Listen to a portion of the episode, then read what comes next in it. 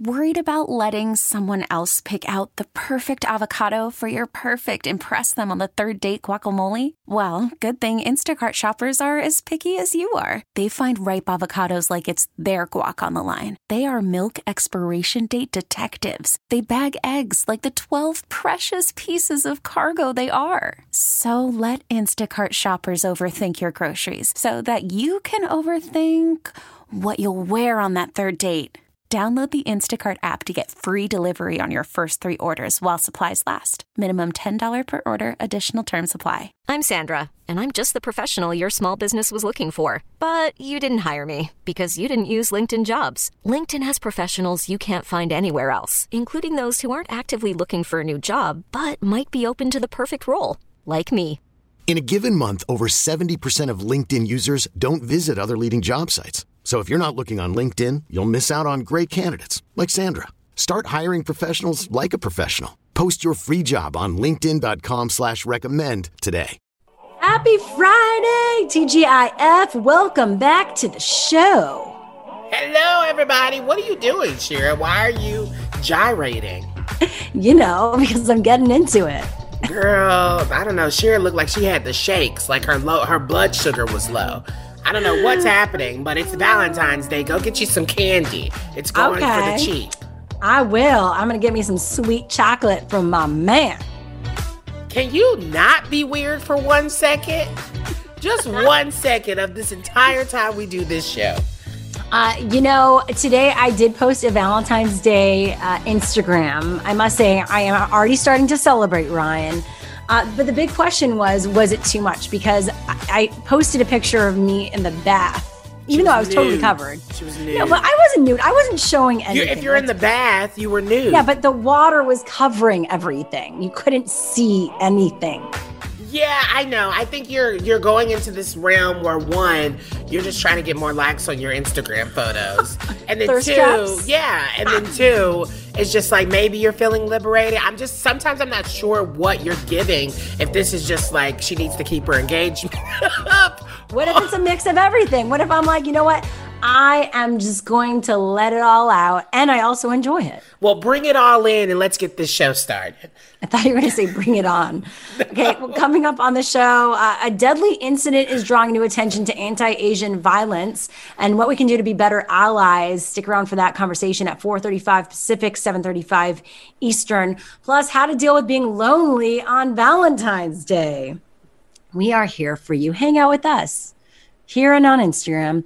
Uh, but first, let's get into some what's trending this hour.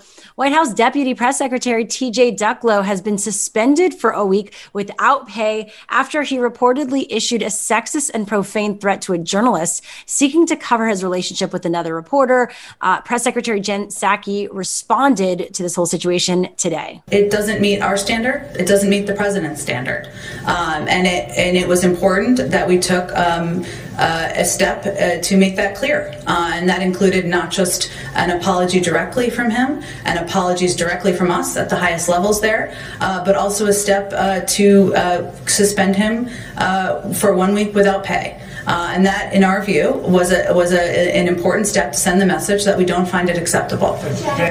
She also told reporters that the president didn't make the decision. She did with the approval of his chief of staff. And it's a valid point that one of the reporters, or actually a few, brought up saying that President Biden had said he has no tolerance for bullying of any sort. He said that at the beginning when he took office, and yet giving him just a week, is that enough?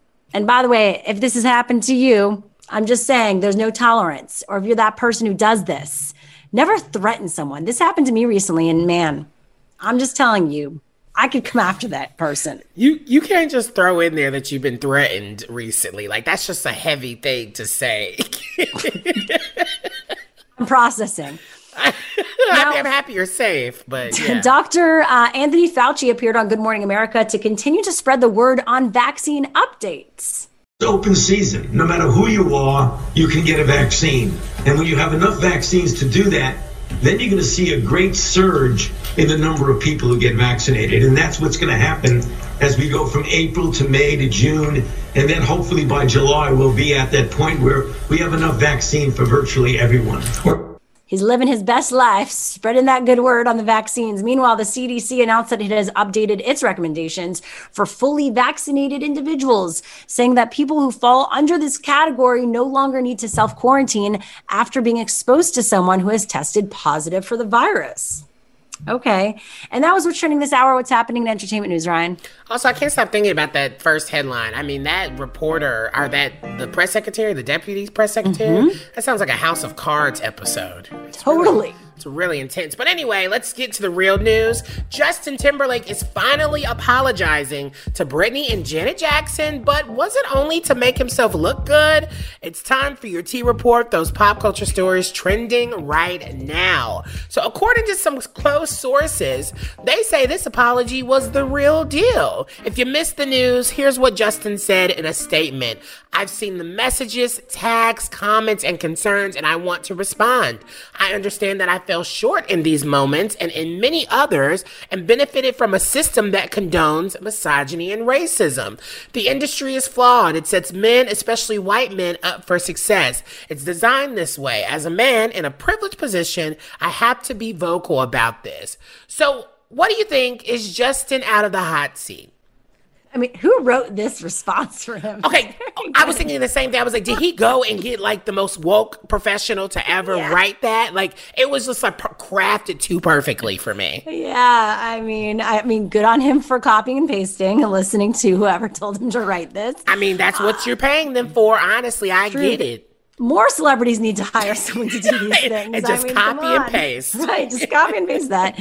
Uh, but, you know, I think it, we will see with his future actions, right? And I think we're going to hold him to a high standard for good reason. So it, it just will depend on his next steps of his life. I won't forgive him until Britney is freed and Janet Jackson uh, gets to perform at the Super Bowl again and she's no longer. I mean, that's real. And like, so. what will he do about that? Yeah, I mean, there's some some actions need to be taken around that too. True. Yeah, that's your T report. I got more coming up next hour.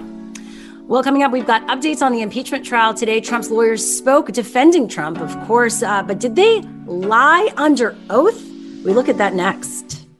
Let's go there with Shira and Ryan, the new Channel Q. Trump's lawyers presented their arguments during the impeachment trial today. His defense took about three of their allotted 16 hours to present their arguments before taking questions from senators. Uh, defense lawyer Michael van der Veen calls Trump's impeachment constitutional cancel culture. Here he is. It is constitutional cancel culture. History will, will record this shameful effort as a deliberate attempt by the Democrat Party to smear censor, and cancel not just President Trump, but the 75 million Americans who voted for him. And back with us is political commentator Jackie Kopel. Jackie, what did you think about this statement that it's constitutional cancel culture, what's happening right now? They're trying to come up with a witty phrase, first of all, um, and using some buzzwords, right?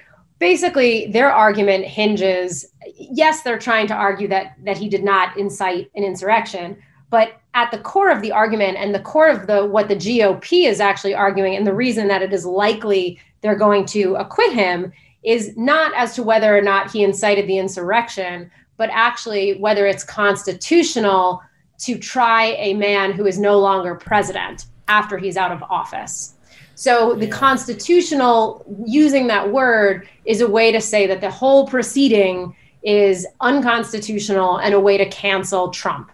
But I do um, think that language is was smart to use in the sense if Republicans, especially what the GOP party represents now, they are the ones who are always calling out the liberal laughs and the cancel culture and all these right. crazy things instead of mm-hmm. owning up to it. So it does feel like yeah, that was kind of a smart decision if I was a Republican being like, oh, I identify. I'm hearing that Constitution. You're right. It was a quick little quip. But I, I wonder are Republicans really kind of, you know, falling for it? Are they really going to end up saying that we don't believe that Trump should have to, you know, have any consequence for these actions? I mean, the short answer is yes. Um, there is a question as to how many Republicans are going to vote, right? 17 Republicans would need to vote to um, find him guilty in order for him to be found guilty, right? You have to have it's not just you have to have two thirds. It's not just mm-hmm. a, a majority. If it was a majority, Democrats have the majority. We know he would he would lose, but that's not the case. The chance of 17 Sen- GOP senators shifting is pretty small. Last week there was a sort of a there was a vote that basically addressed the constitutionality of this case in general. Uh, the vote, I believe it was 56 uh, voted in favor. Uh, so there were, I think there were yes, there were six. Therefore, there were uh, six Republicans that voted um, with the Democrats. Are there another 11? You know, again, unlikely that there are, but there is some there's some concern, according to uh, a headline I saw, I believe in Politico. There's some concern that anywhere between five and ten are considering conviction. Now, of course, 10 is not 11. You would need 11 more plus those original six. Um, but I think that people are, I do think that some, not all, but some Republicans are really on the fence. I think in, mm-hmm. in large part because they understand that what happened was wrong, that Trump did, in fact, incite violence and an insurrection. And I, I think some do actually question the constitutionality since he is no longer in office. And I think others are playing a political game and they're saying Trump's followers are passionate. They're not going away anytime soon. And I don't want to, you know, tick them off. Yep, that's political commentator Jackie Kopel again. And you also mentioned, we were talking about this before we started recording, that his defense literally lied. And, and, so, like, how do you even go up against people that are not telling the truth? And we've dealt with this in terms of Trump and the past four years. Yeah. So, so just so people listening know, so he, his, one of his attorneys, this Mark van der Veen, uh, said that the, the former president encouraged his supporters to respect the electoral college count. Now, that's a laughable statement because we know that that's not the case, given that the entire crux of Trump's argument was that the electoral college count was inaccurate. Um, he also apparently said stop the steal. What did stop right. the steal mean? Right, exactly. So yeah. we know that that's not true. Uh, I'm sure there's a, a very small, uh, you know, straw in which they can try and go down, but in essence, we know that that's not that's not accurate. He also said apparently that the first rioter arrested was an Antifa leader. Not true. Uh, it was a Trump backer, right? Uh, and it's by the the police, et cetera. People have and, and people have looked at videos. It's understood that Antifa wasn't really there. I mean, it, this was not led led or started or instigated or really in any way was Antifa part of it. No, that has been, like I said, you've had a lot of people look into this, and the result has been that's not the case. Um, in terms of what you do when you're up against something like that, I think uh, the Republicans are basically saying, "Great, you've just given me reasons to acquit." The Democrats say, "You've got to be kidding me." That's a straight up, you know, false statement. Uh, and I'm sure Democrats are going to, you know, point that out in, inside of the case. Does that change anyone's mind? Who knows? Well, that was political commentator Jackie Kopel. Thanks again and have a good weekend. Same to you. Thanks for having me. Now, coming up on the show, a deadly incident is drawing new attention to anti Asian violence. More on that next and what we can all do to help after this. Let's go there with Shira and Ryan, the new Channel Q. In the past few weeks, a slew of violent incidents in the Bay Area, including multiple attacks targeting elderly individuals, have renewed attention on anti Asian racism during the pandemic. And joining us right now is Manju Kulkarni, who's an executive director at the Asian Pacific Policy and Planning Council, also behind StopAAPIHate.org. Thanks for being here. Thanks so much for inviting me to join you. So, tell us more about the the recent events and why this has spurred some uh, of the urgent response we're seeing. Well, what we've seen um, in the last week to 10 days is unfortunately members of our community who are elderly have been targeted. Um, they've been basically just thrown on the ground in public spaces. So, one involved uh, an elderly Thai gentleman who was on a walk in his neighborhood and someone jumped him. Uh, he fell down um, and his injuries were so severe that he actually died. Um, there were other incidents in Chinatown in Oakland where someone targeted multiple people and just, again, slammed them on the ground. um, you know, for no reason. So these are obviously concerning to us, um, and we feel that they're part of a pattern of what we've been seeing at Stop AAPI Hate over the course of the last year. Um, in March of 2020, we set up our online reporting center, and from then we got several hundred incidents, which grew to 2,800 uh, just through December 2020. I mean, that number is like just shocking, right? And I think were we seeing that number as high before like pa- the pandemic like how much did what we're living in and the the effects of Donald Trump play into this narrative and the this this violence against I mean so many people we've seen from other reporting centers that were set up prior to ours um, as recent as 2016 that they were just getting about 100 incidents a year um, reported to them from across the country. So you go from 100 in 2016, 2017, all the way through 2019, and then all of a sudden you're at almost 3,000. Um, so it's really concerning. And, you know, we also do a lot of work with other communities. And my understanding is, you know, the Anti Defamation League has been monitoring anti Semitic attacks. And and they've only received in you know any given year 200 so that gives you an idea of really the scope of what's happening right now to asian americans uh, versus past years and versus you know even kind of other communities. Definitely. Again we're talking to manju kulkarni from the asian pacific policy and planning council. I mean i think it's pretty obvious to say that possibly trump and that rhetoric was a big part of that. Is this something you think about uh, we know that that's the case. Absolutely. Here's what was evident from the beginning the president was using racist rhetoric, Wuhan virus, China plague, Kung flu, um, and really not only just fomenting hate, but putting people in harm's way. And the reason we know that is from our data a number of incidents we that were reported to us. The perpetrator not only used his language the, the terms i referenced but they said trump is going to f with you or mm. trump is going to get you. Trump is going to push you you know take you out of the country. Um, so they understood very similar to the insurrection what the president was saying and what he wanted people essentially to do. Um, so there is no doubt in our minds. We actually issued a report about that and specifically the racist language um, that was used in the actual incidents. Yeah, and you know, I think a lot of this has been brought to our attentions by celebrities, actors Daniel Dae Kim and Daniel Wu. Wu uh, they sought to draw this kind of attention to the problem, right? But is a celebrity attention enough? Is that really going to get people to, you know, have the passion to to do something about this? Well, it's really great that they use their platform in this way to draw attention to what is an important issue. Because you're right, it may not have gotten the attention without it.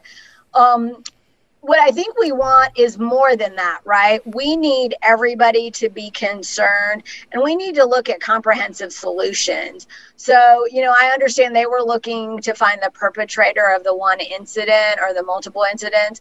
Um, but as we know in communities of color, policing is not going to be the answer. And uh, part of the way we know that at Stop AAPI Hate is less than 10% of the incidents involve a crime.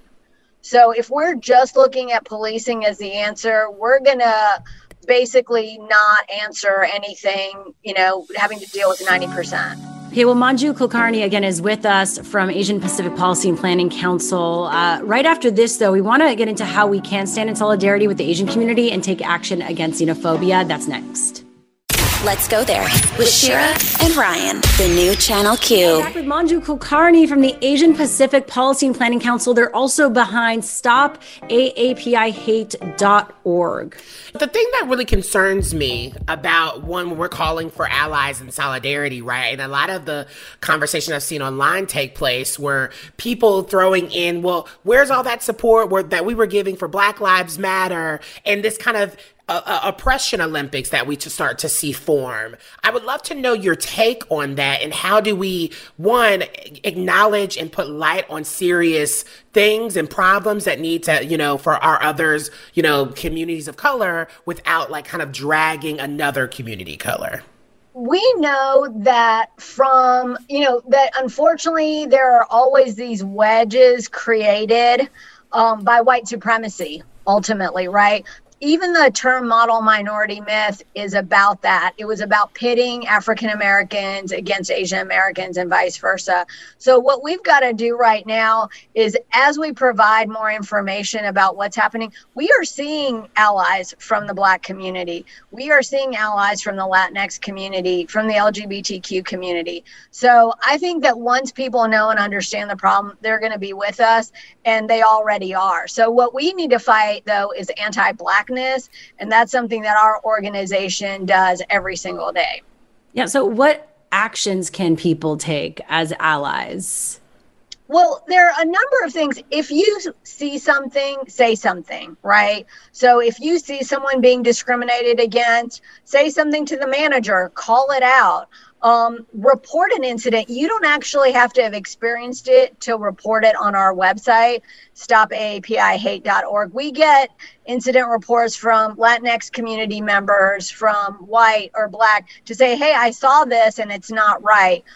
Please donate your time and energy. We all, our organization, could use so much help right now. Um, and if you have money to donate, that would be fantastic. But the one big thing is we've got to organize we've got to advocate because we know um, that's the only way we get permanent solutions is really to be out there and to talk to our local and state and federal leaders about solutions. Is there anything on the legislative side that you would want to see happen? Absolutely. I think on the federal side, we need um, to close some of the loopholes uh, and gaps uh, in terms of hate hate crimes, but also the hate incidents. There um, are some opportunities with the Civil Rights Act of 1964 to make it stronger. There are also opportunities uh, in terms of uh, the No Hate Act to get more data uh, and really more help and support to communities. I, I want to know, and this is a, a sensitive part of this, with the tensions between Chinese and the US continuing to increase. And I don't see it ending anytime soon. And with talks of a possible genocide in China, even, how do we find this balance of supporting those in the community um, and then also fighting against a genocide and a, an authoritarian government? We need to do both, right? Because um, you know, China and the Chinese government has been committing you know, hate on its own against the Uyghur community. You know, they are an authoritarian state. So at no point do we need to be apologists for what they do. But that's not the Chinese American community or the Asian American community. You know, when things happen to Italian Americans or Jewish Americans or or Germans, you know, people don't go and say like, "Oh, but what about, you know, Angela Merkel?" Mm-hmm. or, you know, what about the leader of these countries? They don't. So why are we being held responsible as a group for something that leaders from the homeland which by the way some of us haven't been there for hundreds of years. That part. So i don't know how we get to be responsible for what they're doing. I'm not responsible for trump. Are you? No i didn't vote for him. go. so if somebody in another country blames me for what he did what am i going to say so we can't blame americans of asian descent for that that's yeah. just ridiculous well, Manju Kulkarni, uh, this has been a pleasure. Again, Manju is from exec uh, is an executive director of the Asian Pacific Policy and Planning Council. Thanks again. You're always welcome back. Thank you so much. Coming up on the show, Anderson Cooper is opening up about co-parenting and living with his ex. More on that next on what's trending this hour. Let's go there with Shira and Ryan, the new Channel Q. Coming up on the show, online scammers are rushing to exploit people desperate to get the COVID 19 vaccine. I mean, there's a place in the afterlife for folks like this. There's a place in hell for sure. Or, or in this life. I mean, jail, that's for sure. Yeah. I, But do you ever actually answer those calls from those scammers or whenever you see that number pop up or a number you don't know? Um, not likely. If I do, it's by accident and me moving fast, thinking like, oh, oh my god, I didn't mean to actually pick up, but I just immediately hang up. Like I don't even let them say hello. I'm like, click. Well, so this is the thing. I've gotten in trouble in the past for not answering numbers, like when my credit Bill card bill calls or like insurance, and it's really like worked against me. So now I'm so traumatized by that that I do answer calls sometimes. And then I actually entertain it for a second, like, hey, they're like, oh, hey, this is blah, blah, blah, blah. And I, you don't hear it.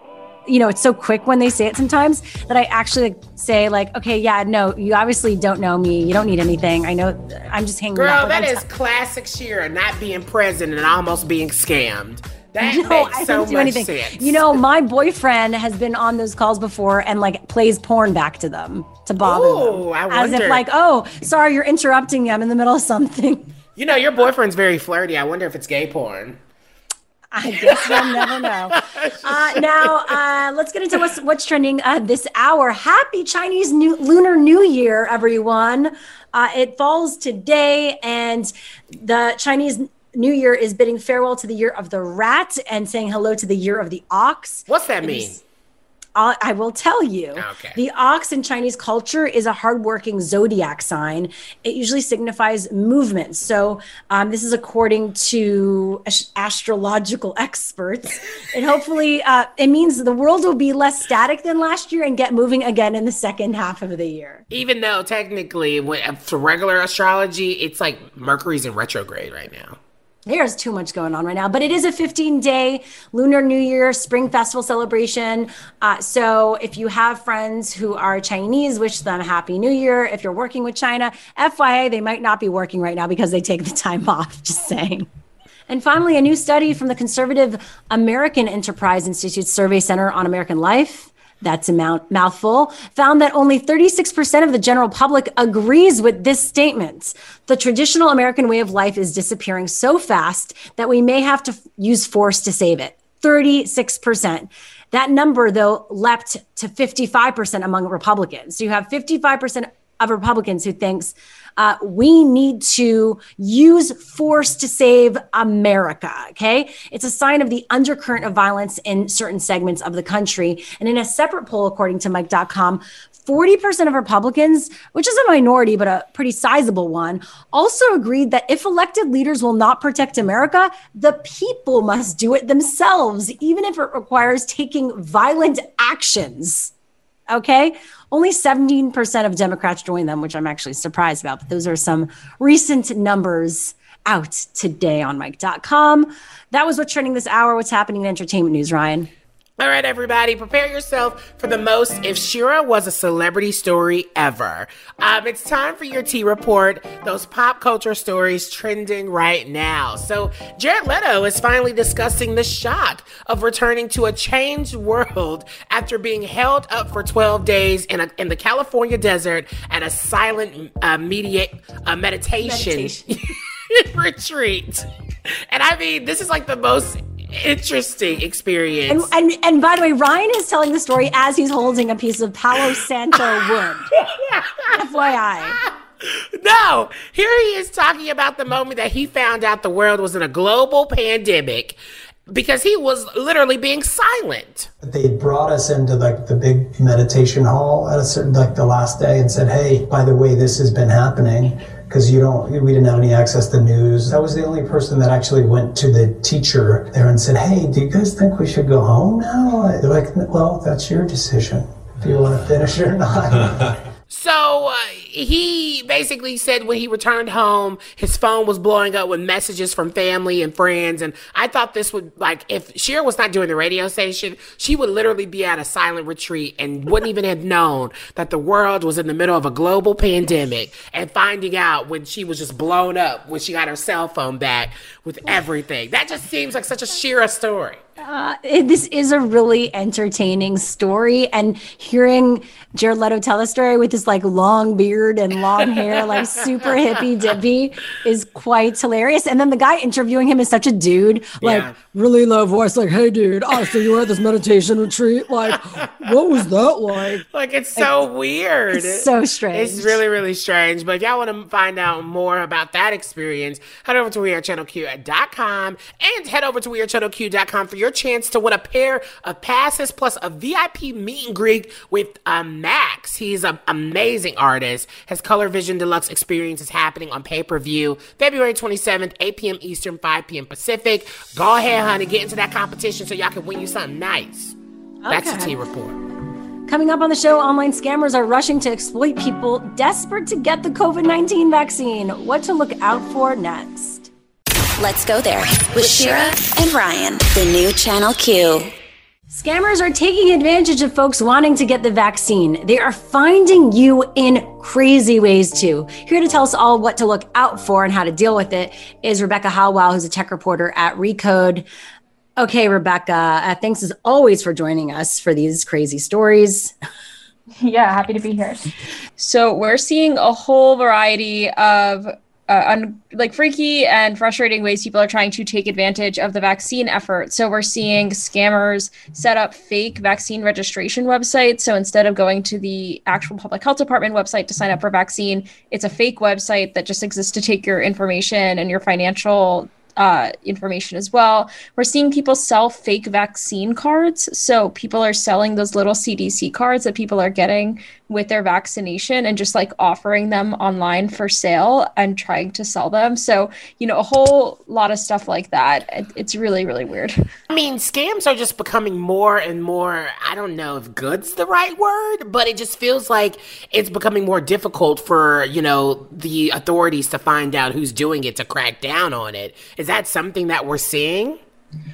We are seeing certainly like throughout the pandemic we've seen a big jump in these types of scams partly because everyone's really anxious and the scammers know everyone's anxious and the government is you know constantly behind on you know making up the right websites and getting everything moving. Obviously i'm sure you guys are familiar with all the logistical problems with uh, the vaccine rollout and the entire pandemic really. So the scammers just really lean in and take advantage of that and build all sorts of stuff that's meant to trick you and take advantage of you Yeah, again, you're hearing from Rebecca Heilweil, who is a tech reporter at Recode. So, what should people look out for? I mean, you mentioned some of the websites, but like, what are the things really that people need to be watching for? So, if anyone calls you or in a website asks you for credit card information or something like your social security number, you really should avoid that. Another thing you really should do is if you are on a website or you know get a call from a number, double check it's the right number and you know do a separate search to make sure that it's the actual website because something could say, you know, like New York vaccine registration.org or .com and seem like it's the right website when it's actually completely not the right website. And finally, don't buy a fake vaccine card. Someone's selling that to you, just don't do it. Um, there's, it, it's weird that people are doing that, but I, I would avoid it. I don't think it's going to be fruitful for you in the long term. Yeah, is the CDC aware of this? Because it, it seems like how are they not kind of cracking down or even putting out statements on this already? They told me they're aware of the problem. The Department of Health and Human Services also said that they're aware of it being a problem. I think one of the challenges is that the US has not set up like a really great digital vaccine tracking system. Maybe we, maybe we shouldn't, but in the meantime we're getting these little flimsy cards and if you're someone who's like I don't want to get vaccinated, but I want all the, you know, privileges of getting vaccinated. Um, I'm just going to buy the card and see if it can make it easier for me to go back to my favorite restaurant or participate in activities. And it's a real problem. You don't want people faking their vaccination status. Yeah. Do you think they could get uh, a ticket in the future? I mean, I know when you d- used a fake ID, I They would need to just go to taken jail. Yeah, like what happens? Something needs to happen, right? In the future. I have no idea what will happen. We're still pretty early on in this process. You know, the enforcement action that I've seen has come from the tech companies. So, you know, Google taking down ads on some of these sites or eBay just taking them down. But, you know, I saw one post on eBay that was selling these fake cards and they'd already sold 58 four packs. So people are buying them. So I will have to see what happens, but definitely doesn't seem like it should be happening. What if someone realizes they were scammed? What should they do? You should go to the FTC's website, see if you can report it, and go go from there. Obviously, uh, it depends on what type of scam you have, but uh, you know, seek advice depending on the financial or personal information you've given. I mean, I don't want to be like trying to show up for scammers, but is it really their fault if the vaccine rollout is already kind of crappy and it's like if the vaccine rollout was on point, then we wouldn't have to worry about things like this. Yeah, I think to some extent, I, you know, I would never want to, you know, right, exactly, them. yeah. But they've taken advantage of, you know, a logistical nightmare. A lot of this could have been streamlined a lot more easily. We could have had a lot more education, especially for seniors who are not, you know, maybe as internet active as a lot of other people are, and to make sure that people are prepared. And the lack of coordination throughout this entire pandemic has made us vulnerable to all sorts of scams. And I think we can put some responsibility on the government there. Definitely. That was Rebecca Heilweil, tech reporter at Recode. Thanks again. Have a great weekend. Yeah, you too. Now, coming up on the show, the Biden administration has banned anti LGBTQ plus discrimination in housing. What that means for all Americans next. Let's go there with Shira and Ryan, the new Channel Q. For the first time, this is a big day. LGBTQ Americans will be protected under the Fair Housing Act. The Department of Housing and Urban Development announced all of that today, said they are enforcing the FHA to prohibit discrimination on the basis of sexual orientation and gender identity. And it's a new move that will extend civil rights protections to millions of LGBTQ plus Americans, early Yaz Queen in a way. Mm-hmm. And joining us right now is uh, an attorney who actually worked on some of these cases, Omar Gonzalez Pagan from Lambda Legal. Thanks for being here again. Thank you for having me. It's exciting day today. Yeah, definitely. Uh, I guess tell us more a bit about the background of this and how long it took to get here and why this is such an important day. Absolutely. And I think what's important to note is actually LGBTQ Americans, LGBTQ people in our country have been protected under the Fair Housing Act for since it got passed. And in fact, those were the arguments that we were making before in our cases. And we had won the uh, the only two cases that had been won on behalf of LGBTQ people we had brought under the Fair Housing Act, and that was decided by the courts in 2017, where we represented the Smith family, a lesbian couple, one of whom was um, transgender woman who were denied housing and were told in the email that they were being denied housing um, because of their uniqueness and how they would be perceived in the community.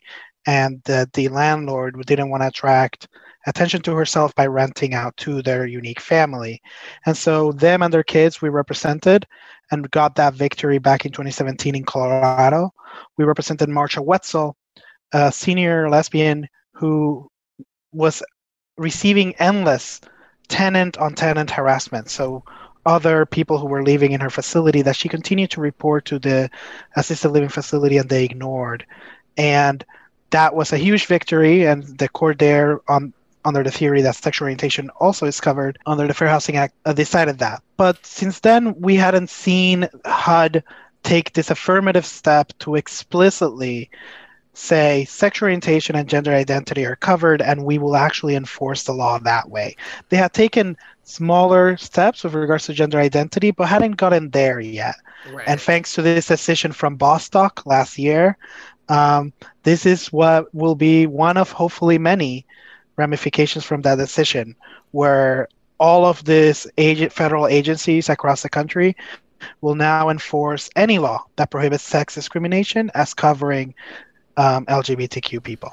Yeah, it's really exciting news. I, I have to say, um, reading this, it, it gives me like, oh, we're we're seeing kind of a, the light at the end of the tunnel here. But I, I know that now that these rules apply, that doesn't mean discrimination just goes away.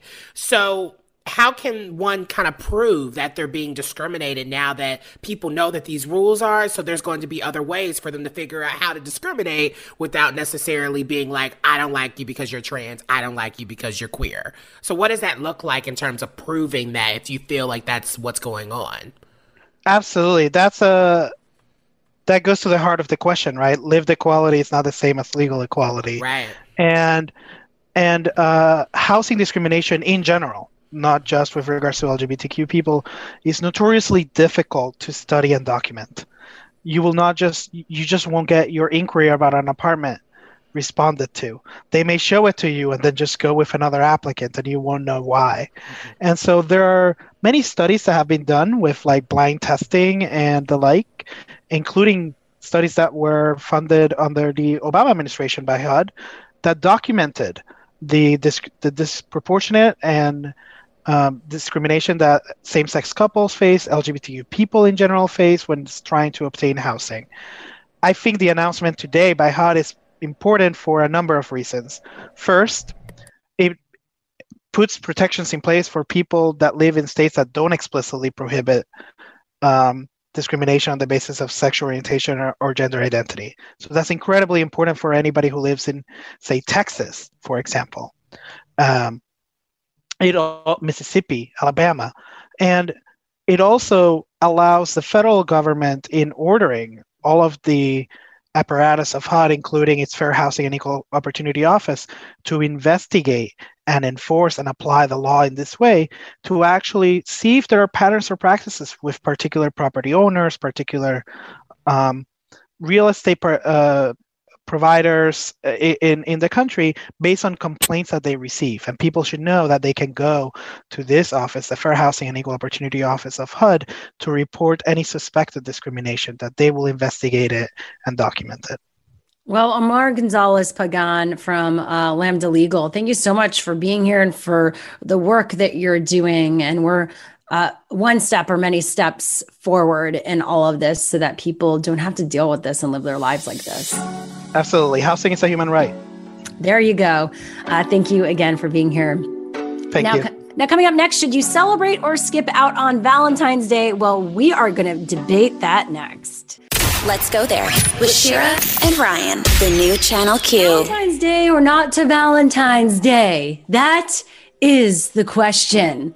I feel like in life, you're either into Valentine's Day or you're just not. You're like, hails to the no. Don't yeah. throw your hearts at me right now and all your love. Yeah, I mean, I don't know if it's all of that, but I do think people, you hear conversation about it's just a capitalism thing. It was created by Hallmark, et cetera, mm-hmm. et cetera, et cetera. I think for me, um, I actually have always really enjoyed Valentine's Day. I think oh. I get the the pressures um, start when you have to pick out like thoughtful gifts because you don't want to be the same. Um, but then also, um, I used to remember like in school when they used to you you would get those little chocolate roses that people would either give to you like anonymously and like whatever. I never got one, but I still always wanted one and I always Aww. like still kind of like like like just the idea of one the candy and just it was cute. And then my mom always me and her celebrated Valentine's Day, right? Like yeah. Um, but for me, Valentine's Day, I don't ever really have like bad things or thoughts about it. Like I think it's just one of those days where you just tell the people that you love, you love them, right? That's actually surprising coming from you, Ryan. I was expecting the worst. I, I just, I just hate when people like, like a hater. Yeah, I mean, I just hate when people like throw it in your face. Like, I'm just like, girl, it's good. Do what you got to do. Enjoy your loved one. But like, I think this year we have to be extra sensitive to everything, right? Because it's not going to be a normal one. Of course. Yeah. You know, I, am the type of person I love celebrations. I love special days because it just gives you more of a reason to do something.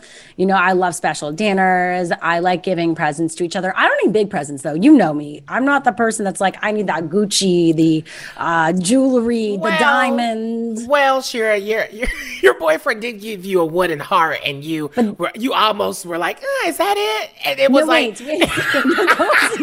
no, to be clear, he he um, fooled me at first. He gave me uh, a, a wooden heart that was very small and that was not. It looked like it was just a raw piece of wood, and I was like, okay. And in my head, I would have accepted it and loved you it. You should have saw her face that when she got that tease. present.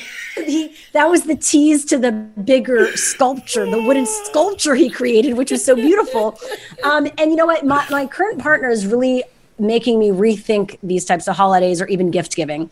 Mm. Because he even has prefaced to me, do not expect me to be that typical gift giver. Like, I'm not going to buy you random stuff.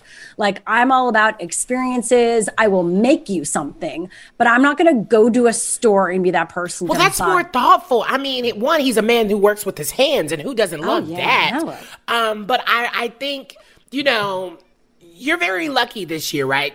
Coming out of a relationship and then having him in your life. And I think because of the pandemic, this time is just going to, I can't echo it enough. This time is just going to be uh, really difficult. People haven't seen their friends, people haven't seen their family members in so long. And also, dating is completely weird. I mean, I'm never mind i'm not gonna tell you my business but you know i i think it's just it's just a different type of thing right now like you don't even know if you're supposed to do something for a guy you're just talking to like getting to know it's, it's hard. just it's just different it's just really really different yeah, there's a gray area. And I think that, well, when I've been single in the past, I feel like I have my one go to, and I'm just like, hey, want to celebrate Valentine's Day together?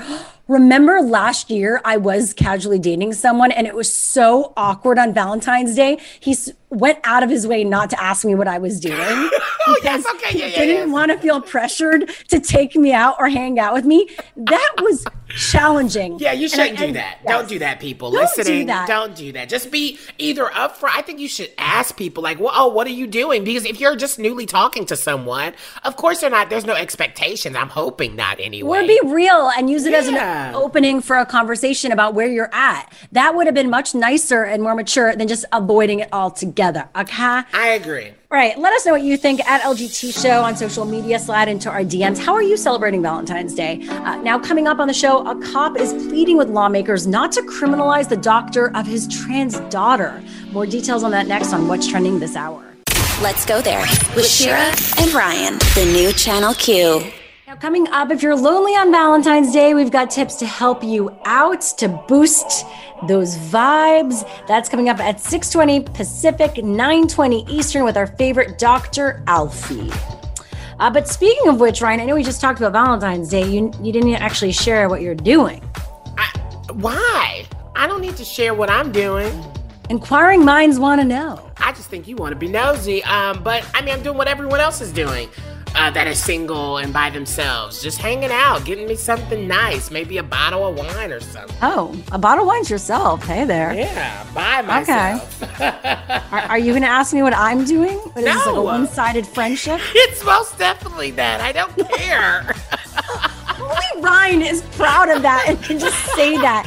He's like, no, I don't care. Well, okay, I'm, I'm an honest friend. I, I, you know, at least you're not. How do you think that makes me feel that my friend doesn't care?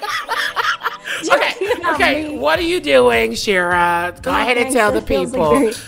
Um, well, it seems like um, my partner is taking me on a hike and a picnic, and I might go rock propelling, like mountain. I might propel off a rock. I mean, girl, don't die. So he might also be trying to kill me. Am I'm I supposed sure. to be having your funeral on Valentine's Day as well? No. Oh my no, goodness. He's been telling me he wants to uh, go propelling anyway. Who wants to do that? That's wild. But have fun. Yeah, follow me on Instagram. I'll be sharing it on IG's story. Okay. Now, uh, let's get into some what's trending this hour. A senior aide to New York Governor Andrew Cuomo, this is a really big deal. This came out today. Uh, they are apologizing to state lawmakers for the governor's office withholding requested information and data showing the death toll in nursing homes from COVID 19. Okay, I'm sure they're going to respond to this next week because this just uh, came out today. This aide, Melissa DeRosa, told Democratic lawmakers in a call on Wednesday that Cuomo's office feared that the death toll information would be used against us by federal prosecutors. And this is according to the New York Post, who first reported the call. So basically, she says they froze they froze. They decided not to say anything. Andrew Gounardes, who's a Democratic state senator, said, This is a betrayal of the public trust. He said this on Twitter. There needs to be full accountability for what happened. Oh, this story is intense. I mean, oh, Andrew oh, yeah. Cuomo, I'm telling you. There, he tried to. He was that one that was always speaking out, which I'm happy he was at certain times. And I gotta say, there was moments where I did agree with him. But towards his end, and the things that are coming out about him, I don't know, honey. He is. He's really showing himself to be really weird. Yeah, well, this isn't definitely not a good look. Now, a police officer in Alabama stood up before a committee of lawmakers considering a proposal to criminalize doctors who provide gender affirming healthcare for transgender young people.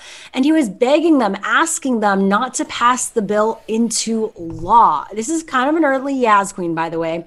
Sergeant David, Fuller of the Gadsden Police Department testified on the Vulnerable Child Compassion and Protection Act which would make it a felony punishable with 10 years in prison for a healthcare professional to provide gender affirming care for a minor. And why this is so personal is because Fuller's daughter came out to him as trans when she was 16. So he asked the legislators, as a police officer, you're asking me to someday put handcuffs on these people that are heroes in my life. Please don't ask me to do that. Oh, I mean, that's like heartbreaking, gives me chills. The bill would also make it a felony if teachers and school administrators don't out possibly transgender students to their parents. I mean, horrible. Yeah. Hopefully, uh, this is looked at and does not pass. And finally, uh, on Twitter, it's official at Office of Melania. Mrs. Melania Trump is announcing the opening of the Office of Melania Trump, and they're telling everyone to follow the account for news and updates. This should be interesting. And that was what's trending this hour. What's happening in entertainment news, Ryan? Okay, so in the spirit of gift giving, let's talk about this celebrity controversial hot take it's time for the T Report, those pop culture stories trending right now. So, Cardi B revealed that she believes men should get less expensive Valentine's Day gifts. Here's what she had to say She said, Yes, men do deserve to get gifts as well for Valentine's Day, but the gift I have, uh, but the gift has to be less expensive than the girl's gift. So, if he buys you flowers, you buy him grass. Now, okay, this, wow. of course, sent the internet into a frenzy. Some people people agreeing, others not. Um, where do you stand on this year since you have the boyfriend? Are you getting him a good gift? I need to figure that out actually. But, um, uh, you know, and we're more about experiences, Ryan, as I've said.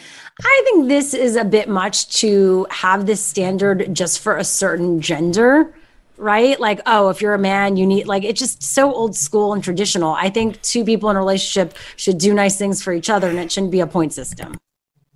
Well, it should be all the year, like right. It should exactly, be the entire not just Valentine's time. Day. Exactly. exactly. But I want to know what y'all think because, honey, when I tell you the internet is going crazy at her for saying this, uh, let us know at LGT Show, and of course, find more stories like these at WeAreChannelQ.com. Now, coming up on the show, Valentine's Day. Has it got you down Well, you're not alone and feeling lonely? How to give yourself a boost? That's next. Let's go there with Shira and Ryan, the new Channel Q. Valentine's Day can be a hard day for many. So, what do you do if you need a boost? Well, Dr. Alfie is back with us, founder of the AAKOMA Project, host of the Couched in Color podcast. Thanks again. And wearing red, perfect for the theme. I am. Oh, I didn't even think about that. Yes, thank you for having me. It's always a pleasure to be here with my beautiful Ryan and my beautiful Shira. Oh, and I, we appreciate it. And I think this isn't just for folks who are single. Even if you're yeah. with someone, it can be a hard day. Yeah, it can be. I think, you know, in part it's because of all the pressure that, you know, and it's all external, like sort of commercially generated pressure. Because really, what is Valentine's Day? Let's be honest. And so when we think about the origins of it, and so I think some of it is really people feeling like I remember being a, a kid and who was giving out candy hearts and stuff. And if you didn't get hearts or you didn't get the lollipop, like you felt bad. So, yeah. Oh my God. I literally, I literally talked about this earlier where I was that kid that never got anything, but I didn't get like, any either. I would have friends that would either get like anonymous ones or like, and I've always wanted one. And I think that also, like, you know, that's a whole other therapy sections, but we're not mm-hmm. going to get into it. But I've, I still have this thing about like, I love being in love. I think that is just yes. really sweet. Um, yes. But I, I do think Valentine's Day, regardless of if you believe it's a construct or not, it's yes. going to be a weird one this year yes. because of the pandemic. Oh, yeah.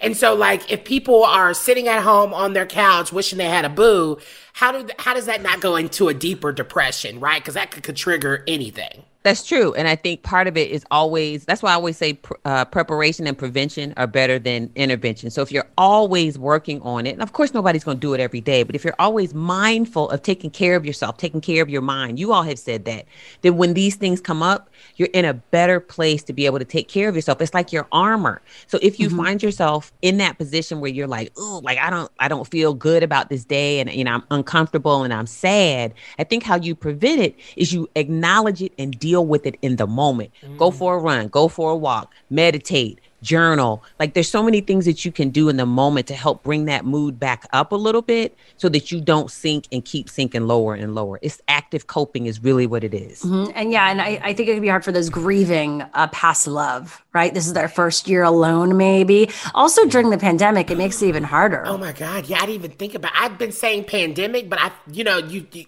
I try have really tried hard not to think about all the people that have died because it just makes me really, really sad. It's it's an emotional thing, and so Yeah. I, I didn't even think about the people who has lost loved ones experiencing that day. Wow. Yeah, and I think it was key about that is I you know, like I lost an uncle in early December, and it's my my dad has th- two brothers, two biological brothers, and both of them he was the second one to pass, so now it's just my dad, and so biological his, his mm-hmm. adopted siblings. But mm-hmm. so I understand that, and I think part of it is allowing yourself to feel your feelings. Don't avoid the feelings, right? So if you feel like you need to cry and you're grieving, I think we have this thing where we ask people to get over grief too quickly, right? And I have a girlfriend, Dr. Helen Hsu. She's wonderful, who talks about healthy ways to grieve. And I think we have to also keep that in mind for Valentine's Day. There's a healthy way to grieve, and it's your way, but you got to go through the process. Yeah, Dr. Alfie again is with us right now to help us uh, bring us tips to feel less lonely on Valentine's Day. if you are already feeling lonely I, and there's no active coping because i think that's a really good suggestion but if i'm in the thick of it if i'm in the middle of that storm i'm not mm-hmm. looking for no active coaching i'm i'm running away from the light at the end of the tunnel because that's the scariest place right? Right, and so how right, do you right. even maneuver if you're in that space Well, you have to reach out for support. Sometimes you can't do that stuff by yourself, right? And I know some of us have a tendency to want to get in the bed and pull the covers up over our head. And sometimes that might be the only thing you can do to cope and get through the day. I think there are other ways in which you kind of have to force yourself to get up, right? Get up, get out and get something, OutKast and Goodie Mob. But you got to try to do something. And sometimes that may be pick up the phone and text your friend, crisis text line. Like there are all these services out there where you could just reach out and be connected to somebody in that moment. We call that being in a hot moment where you just like don't know what to do. Um, but you got to try to do something. I don't think it helps to just sit and wallow. Um, even if you feel like that's what you want to do, you just can't do it because it's not Yeah. helpful. I mean, there's Galentine's Day, all these things, which isn't inclusive necessarily of everyone. But I think there's something to be said about that. Finding love in different ways in your life, whether it be not just with an intimate partner, but with yourself, with your friends, with your colleagues, I don't know, with nature. I love that with nature, right? So if you have the means, if you have the means, you can afford to send yourself some flowers. Oh, I just took mine out of my office, and nobody can see them anyway. But I have, a, I've had a, sub, a floral subscription for the last three years. Once a month, the fifteenth of the month, I send myself flowers, and it's Oh ongoing. I Yes. love that. Yes, because What I mean, company? you deserve flowers. Uh, right now it's Farmgirl Flowers, which is obviously national. They are woo, they have gorgeous flowers. Before Oh, that, it was a company in the DC area called Little Acre Flowers. They're fantastic, but they're they're local. So Did it shock you, know, stuff- sometimes? Like when you got th- these flowers, you're like, wait, I forgot all about I had this for No, it would be uh today is the 18th where my flower was at. That's how you know that's how I was. and if they didn't come to the 19th, I was on the phone with them people like uh where my flower was at. So, you know, but if you don't have the money, go outside and pick some. Pick them, you know, them little sunflowers, weeds That's that little kids. Go pick you a handful of sunflowers and stick them in some water and look at them. Like, do something. Be careful in the forest though, because you might pick some poison ivy. I'm just thinking you, Ryan. my southern folks. You know, we go into random forest, honey. Yeah. Uh, again, that was Dr. Alfie. Uh, check her out on Instagram and also her podcast, Couched in Color. Thanks again and happy Valentine's Day weekend. My pleasure. Same to you all. Let's go there with Shira and Ryan, the new Channel Q. We're wrapping up the show as we always do with our Yes Queen of the Day. Yes, Queen. Before we get into what First Lady Jill Biden did for Valentine's Day, uh, let's first highlight this story. A young entrepreneur from Virginia has created her own toy company that encourages children to learn about Black history after she wasn't able to find toys that really inspire uh, youth with the right message. Tiffany Lang, from Ashburn, Virginia, launched this company, Bevy and Dave, in 2016 to help parents and educators teach Black history that extends beyond slavery and the civil rights movement. The toy company explores Black history through the lens of leadership rather than oppression.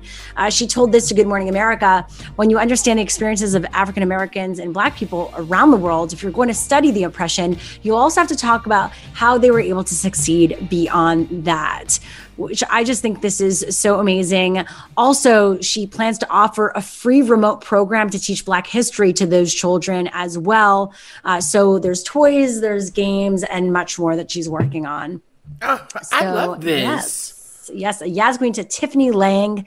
Again, if you want to check this out, the company is called Bevy and Dave. And I also think it's very important. You know, I think oftentimes when you hear about like black toys or black dolls, you know, I think non people of color think they can't buy those dolls for their kids. Like a white person doesn't think they're going to buy a black doll for their daughter or their son or whatever or whatever their kids identify, right?